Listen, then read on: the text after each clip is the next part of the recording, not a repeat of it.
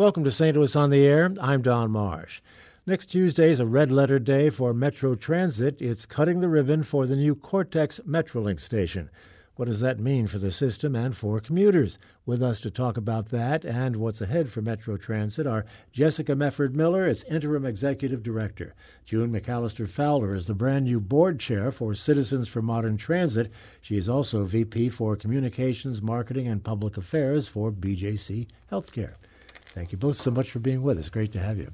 Thank you for having us. Thank you, John. Jessica, let me begin with you. Um, is this just another stop in the Metrolink system, or is it more important no, that? it's it's much more important than that, Don. So, in addition to Cortex Metrolink station becoming our 38th station in the system mm-hmm. and our first infill station, so it's a station between two other existing stations, this project is part of a public-private partnership. It has been born out of work from Cortex, BJC, Washington University, Bi State Development, and other partners, including Great Rivers Greenway. There has been a call to construct a station at this burgeoning Cortex Innovation District for some time. And so these partners worked together to secure federal funding via a Tiger grant several years ago, and now we're pleased to open the station next Tuesday, July 31st. Uh, June, I mentioned your, your day job uh, in the introduction because BJC is part of this. Exactly what role has, has it played and why? You are right that BJC is a part of it. Um, the Central West End station, which Jessica, I can't remember what number of station that was, but which will be just to the east, I'm sorry, just to the west of the brand new Cortex station, is actually the busiest station on the system. And that station serves our academic campus along with the camp, the uh, services of our partners at Washington University School of Medicine. We know the importance of transit and access to good transit for our employees, our patients, and so many members of our community. Um, we think of ourselves as not only an organization that provides great health care, but also as an important part of the economic development in this region. Public transit plays an integral role in that. And so we see our involvement um, with bringing this station to fruition with all of the partners that Jessica mentioned as key to what we do as a healthcare system. And, and what is uh, Citizens for Modern Transit's role in all of this? So, Citizens for Modern Transit, which I am just so honored to be stepping into the chair of, is an advocacy organization. Our role is to work in partnership with Bi State in advocating for good, comprehensive access to safe and reliable transit because we know it's important to folks who need transit to get to their jobs, who need it to get to doctor's appointments, who need it to access the services they need for their lives. Also, you know, a lot of people think of transit as this is how I get to the baseball game or how I get to the hockey game. But it's much more than that. It really is part of our economic viability in this region. Citizens for Modern Transit is a partner in advocating for good transit. Sometimes called CMT. Jessica, how do you work with CMT? Well, we work with CMT to promote use of our system. They're a fantastic advocacy organization, as June mentioned. They're very involved of making people aware of Metro Transit and encouraging its use through various incentive programs. They're also an important lobby for transit funding locally at the state and federal levels as well. And with respect to this Cortex station, they actually secured the funding for a feasibility study for the station that was completed back in 2014 and ultimately led to the securing of those Tiger federal investment funds to support the construction. Uh, tell me something about the process, if you will, of deciding uh, w- what to do and where to do it. Right. Well, the feasibility study and, and this process generally considers the cost to construct a station, the cost to operate it, so stopping the trains there, lighting, security, things like that, against the benefits of the station. And the benefits Don include access to the surrounding destinations that can be measured in ridership. But for a station like this in the Cortex Innovation District, economic development was a primary focus and remains a primary mm. focus of designing this project. We anticipate an estimated 13,000 jobs to be created in this part of the region. It's already growing very rapidly. And the economic development plan for this area is really centered around the Cortex station so that there's accessibility to the nearby businesses. We've got a hotel under construction, new housing and retail, and also access to the surrounding residential areas. It's a little bit of a crapshoot, isn't it? Looking ahead and trying to anticipate what's going to happen. There are no guarantees when uh, an organization like this or an area like this uh, is is uh, in its early stages, that it will develop as it has. Well, at the time the grant was secured, that Tiger grant, there was already strong development taking place in the Cortex Metrolink station, and its bookended, as June mentioned, by the Central West End station. That's our busiest station today to the west and then to Grand Station to the east. That's another very busy station with a little bit of space for development in between. It is a relatively a safe assumption that the development plans of Cortex, BJC, and their many partners would come to fruition, and we're certainly seeing that take place. You know, Don, Go ahead, June. I'm sorry. The other thing that I would share is kind of much like this station, which has been under con- construction for a year you know, the, the planning is probably almost nine years old. Cortex, which a lot of people think has been an overnight success, mm. is probably has been about almost 20 years in the making. And so what we're seeing is the fruition of all of that ground being laid 20 years ago. So all of the things Jessica's talking about, you know, the number of companies that are locating there. Microsoft is putting, you know, a good number of employees there we actually have 15 over 1500 employees that will be served by that station. It's a pretty safe assumption that that cortex area is going to continue to kind of deliver on the promises that were planned, you know, almost 20 years ago. Yeah, every time you turn around, you're hearing about another development associated with Cortex. Mm-hmm. And we're seeing new businesses locate from other places in the country to the Cortex Innovation District. And we know from talking with those businesses and watching corporate moves around the country that having strong transit access at the core is a very important important part of their location decisions, Don. How many cars does public transportation take off the roads? Oh gosh, Don, I don't have a hard and fast number for how many cars we take off off the roads every day. You know, I can tell you back when that feasibility study was completed, we estimated that upon opening year we would serve about 900 passenger boardings a day at the Cortex Metrolink station, and I think given the pace of development which has been very good since that time, I expect to exceed those numbers relatively quickly. Yeah let's talk a little bit more broadly about uh, what's going on with this public transportation system. Uh, June, I'll start with you. I know this this job, the chair job, is relatively new for you, but how well is our public transportation system working? I think our public transportation system, like many systems in our community, uh, has aspects of it that work extremely well. And then we have aspects that need to be improved. Um, it is absolutely no secret that uh, there are challenges when it comes to um, some of the uh, feelings and, and experiences that people ex- have on the system. We're working not only at CMT, but uh, with Metro, with our law enforcement officials to really address those issues. Uh, it is not um, just on the system where these issues of uh, safety and security are taking place is kind of endemic to our community right now, and we've got to have a holistic approach to public safety. Uh, we believe that that's going to happen. Um, the the rate of expansion of the system can't happen fast enough. Um, there are people who need access from where they are to where the jobs are, and public transportation can be that link we, as the Citizens for Modern Transit, are advocates in wanting a holistic, comprehensive, and disciplined way to make decisions about where the next expansion of the system needs to take place. We also have to make sure the community understands that these things don't happen overnight.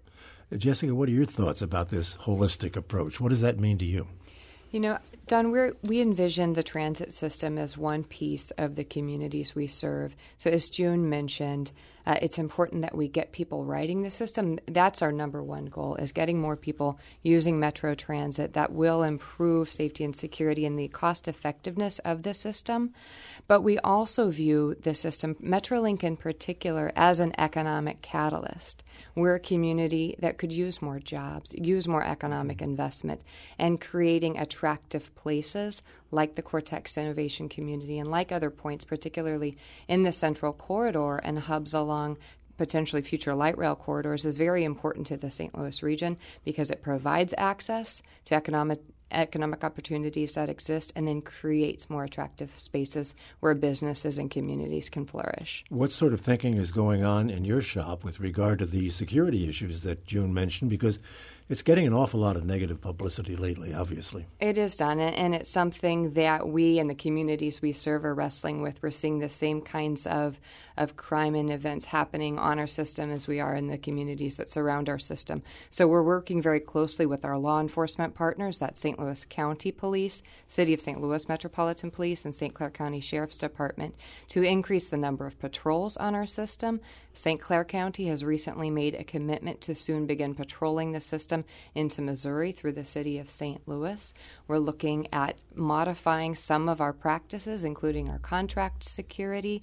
We're also working together on a shared communication system. So, a number of these advancements, Don, we're working on and are already in the process of rolling out to reduce the instance of crime on our system and to help our customers feel safer and more secure while riding Metro Bus and Metrolink. June, I don't know if you saw a, the column over the weekend by Bill McClellan in which he addressed uh, some of these issues. And it was not, I, I wouldn't say it was a glowing endorsement of, of Metrolink, but basically he was concerned about the honor system, which allowed kids with nothing else to do to get on get on the trains and, and go wherever they want to go and sometimes get into trouble. And he also talked about uh, what was the other part of the uh, of his uh, concern there, the fact that um, that businesses were supposed to be sprouting up at these various stations, and that's the way it works in other parts of the country, but it's not working that way here. Does he have a point? I would say that um, there are businesses that are sprouting up along uh, the line. If you look at the station at um, Brentwood, um, we at BJC we have about almost 3,000 employees who are located in what is called a transit oriented development, which is at Eager Road. And part of the attractiveness of that site for us was access to public transit. Mm. So, certainly, all along the system, you have not seen that kind of burgeoning economic development. But I will, I would say it will come. You know, we, we have a tendency to be very hard on ourselves in this community. Um, do we have room for improvement? Absolutely. Are we advocating? Are we trying to do the sorts of things that will make it uh, easier for development to uh, sprout, for lack of a better word, along the lines. Absolutely, because what what if you have businesses along the lines, you have an easy way for your employees to get connected from where they are to a job.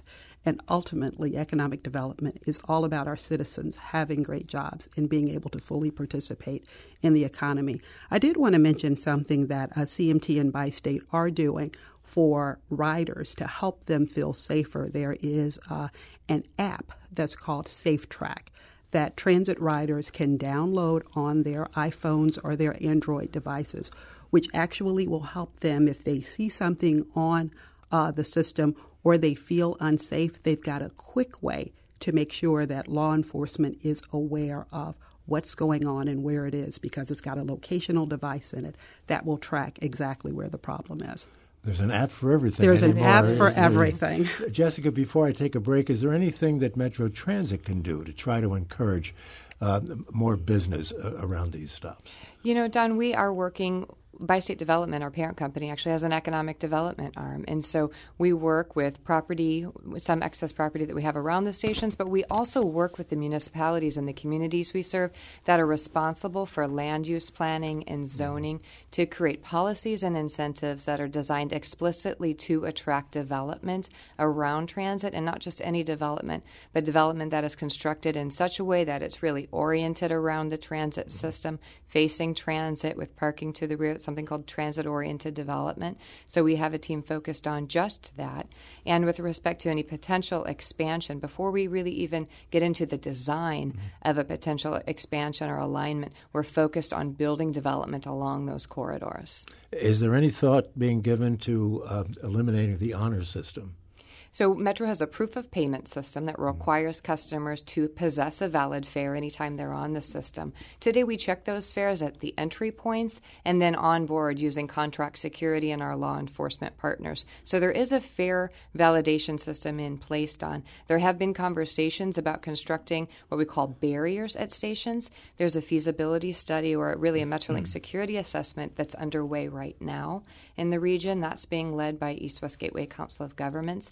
Metro and our law enforcement partners are participating in that. We expect that that study, which will be complete at the end of this calendar year, will include recommendations. Some of those could be physical or infrastructure, but there will also be strategies on how we use our existing human capital to better secure the system. Okay. I have to take that break now. Uh, you just heard from uh, Jessica Mefford Miller the interim executive director of Metro Transit. Also with us in studio is June McAllister Fowler, board chair for Citizens for Modern Transit. She also wears other hats. We'll continue our conversation about Metro Transit, and we started this by talking about the new station at uh, at Cortex. We'll talk more about that. We have some listeners who want to get into the conversation, so we'll do that in a minute or so. This is St. Louis on the Air on St. Louis Public Radio, 90.7 KWMU.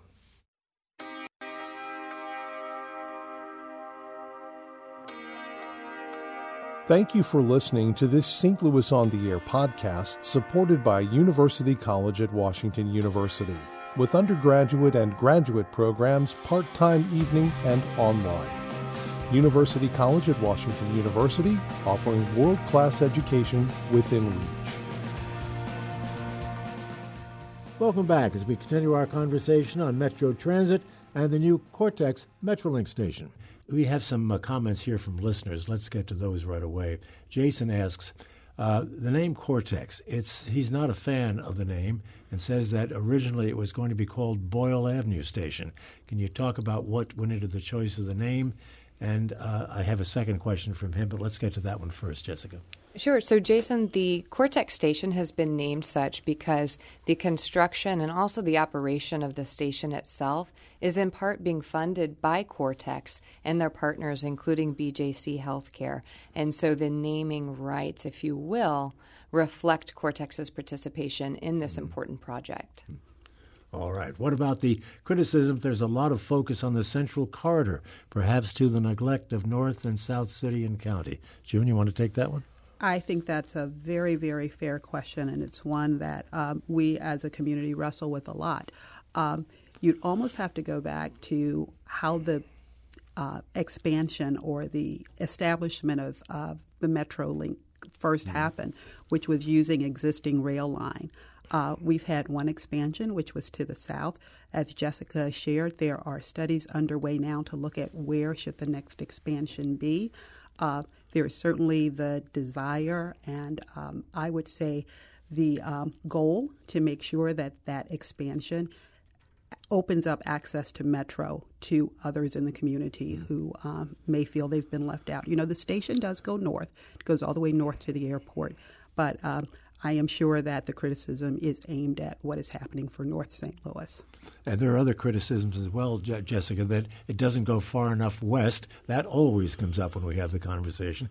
And I wonder, uh, we those of us who have been around for a while remember why it didn't go to St. Charles. There were concerns out there by residents. Is it ever going to make its way that far west? Do you think? Well, Don, that is that decision really rests in large part with the voters of St. Charles County. They have been presented a couple of times with funding measures to support transit to be included in the Metro Transit system or form their own urban transit system. They have voted those down. So at this time, Don, there is not a local funding source to support transit operations or construction within St. Charles County at a magnitude that could sustain light rail. Mm-hmm. Oh, go ahead, Jim. I think the other thing I would like to remind um, all of our listeners is that, you know, Metro is one part of the public transit system. There's a very, very comprehensive bus system that is as important, if not even more important, to connecting residents of our community mm-hmm. with jobs in the places that they need to be.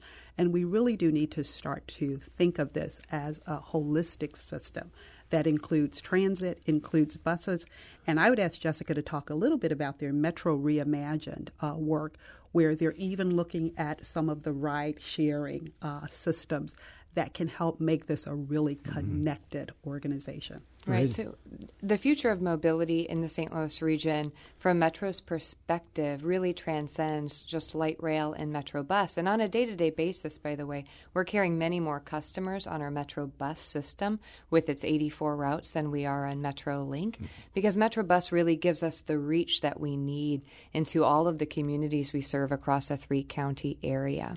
The future of the system, and this is what we're working on through a project called Metro Reimagine is to strengthen some of those core Metro bus routes, many of which run north and south, to your listener's comment earlier, to provide frequent service. And when I say frequent service, I mean service that operates at least every 15 minutes. So it's comparable to the frequency that our customers experience on Metrolink. Mm. So strengthening those routes and minimizing deviations and working to integrate other types of service models into our system. Those could be service models that are demand responsive and use small smaller vehicles to connect people in suburban employment centers or industrial employment centers to hubs on the system, like, for instance, our North Hanley Metrolink station in North St. Louis County. It might be smaller type service that we call microtransit that's used to collect people from a Metro Transit hub, like the Cortex Metrolink station or one of our downtown stations, to their final destination. And that kind of service really expands the reach of the region's investment in Metrolink and that core network of Metro Bus. So the future includes Metrolink and Metrobus still, but also community mobility solutions, something we call microtransit that takes advantage of the same kind of profile and technology that private providers like Uber and Lyft are providing in the marketplace today. Hmm. There is, nonetheless, I think the word has to get out in such a way that the perception, June, perhaps you'll agree with me, there is a perception that the people, particularly in North St. Louis, are kind of shut out in the transportation game. You're saying that's not the case. I'm saying if you're talking about Metrolink, the transit system, the light rail system, it has not expanded yet to North St. Louis. The opportunity for residents of North St. Louis to be connected to jobs, to opportunities, That's is it. there through a very comprehensive bus system. Uh, you know, I mean, I, I, I remember when I was a kid, you know, it was buses that took us from yeah. where we were to where we needed to or, be. Or your feet. Or, or, or your feet, or, or a bicycle. Yeah. But, I mean, if you think about when when we at CMT think about public transportation, we really do think about it holistically. We all love Metrolink. It it became the shiny new toy almost 30 years ago when it was developed, but it didn't replace that core trans, you know, public transportation system, which really is the bus. Yeah. I want to uh, mention go. on this north south. So we're we've already made some investments. We opened a major transit center in North St. Louis County in 2016. Mm. Metro Reimagine proposes putting 15 minute frequency service from that transit center all the way at 270 to downtown and 15 minutes from downtown all the way to South County. So these north south bus routes overlaid with a number of east west routes really do provide a reliable grid that people can use to reach their destinations. Let, us take some uh, listener calls. I'll, I'll start with Peter calling from St. Louis. Peter, thanks for being with us and thanks for waiting. You're on the air. Absolutely. Thanks, Don. Uh, this is actually State Representative Peter Merideth from the 80th District in South City. Um, this is my first time calling in on the show. Uh, I wanted to ask really quickly. Um, you, you mentioned, uh, some, one of the guests mentioned a study being done by East West Gateway into alternative ticketing uh, methods and options. I'm curious if they're looking at all at the prospect of uh, making Metro free and actually removing the ticketing process entirely. Um, I believe some other cities have explored this, um, and I have heard suggestions that the savings would be um, significant enough that actually the cost would not be that significant. And so I'm curious if you know anything about what the cost might be of such a thing and if uh, East West Gateway is looking into that. Thank you for your question, Peter. So, the security assessment will look at a number of options. I think it's unlikely that they would recommend making the Metro Transit system fare free on a permanent basis. Passenger fares are an important source of funding to operate the system. In our city and other cities nationwide, they actually support about 20% of the cost to provide service. And so, there would have to be some revenue stream to offset that lost revenue. And it's, it's not a one for one loss. Certainly, there are costs associated with collecting fares, fare enforcement, equipment, and other technology out there. So it, I I hear you, and and certainly there's a desire to do that. We are working to make the metro system more accessible to our users by reducing the barrier of fares.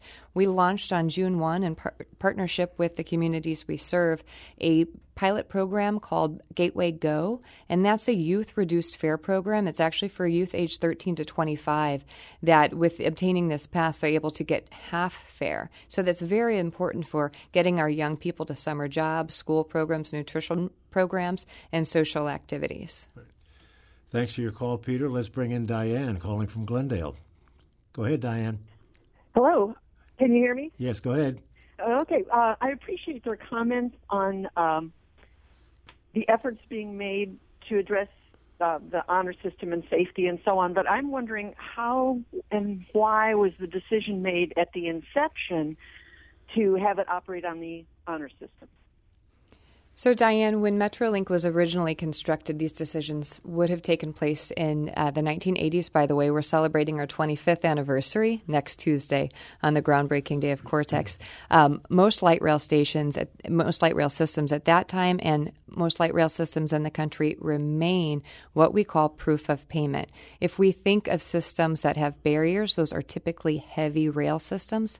Think New York, Chicago, Washington, D.C., where stations are often grade separated, they're above grade or below grade. In a light rail system, like Metrolink and certainly with the Cortex station, that station is at grade. It is integrated into the surrounding community. And so to create barriers through gates and fencing all along the alignment doesn't quite feel natural and certainly would inhibit some of that development and access to the station. So there are controls in place, including that onboard fare inspection, the fare inspection at the point of purchase, and we're also rolling out a stored value smart card called Gateway Card that will require all consumers just to tap their fare at the time they board. I think a lot of our customers, especially who ride occasionally, don't see people purchasing a ticket when they board, so they assume they don't have a ticket. While most anyone who rides the system on a regular basis already possesses a pass that they use for their fare payment. We'll take one more call before we wrap this up. Uh, and uh, Carrie in Belleville, it's your turn. Go ahead.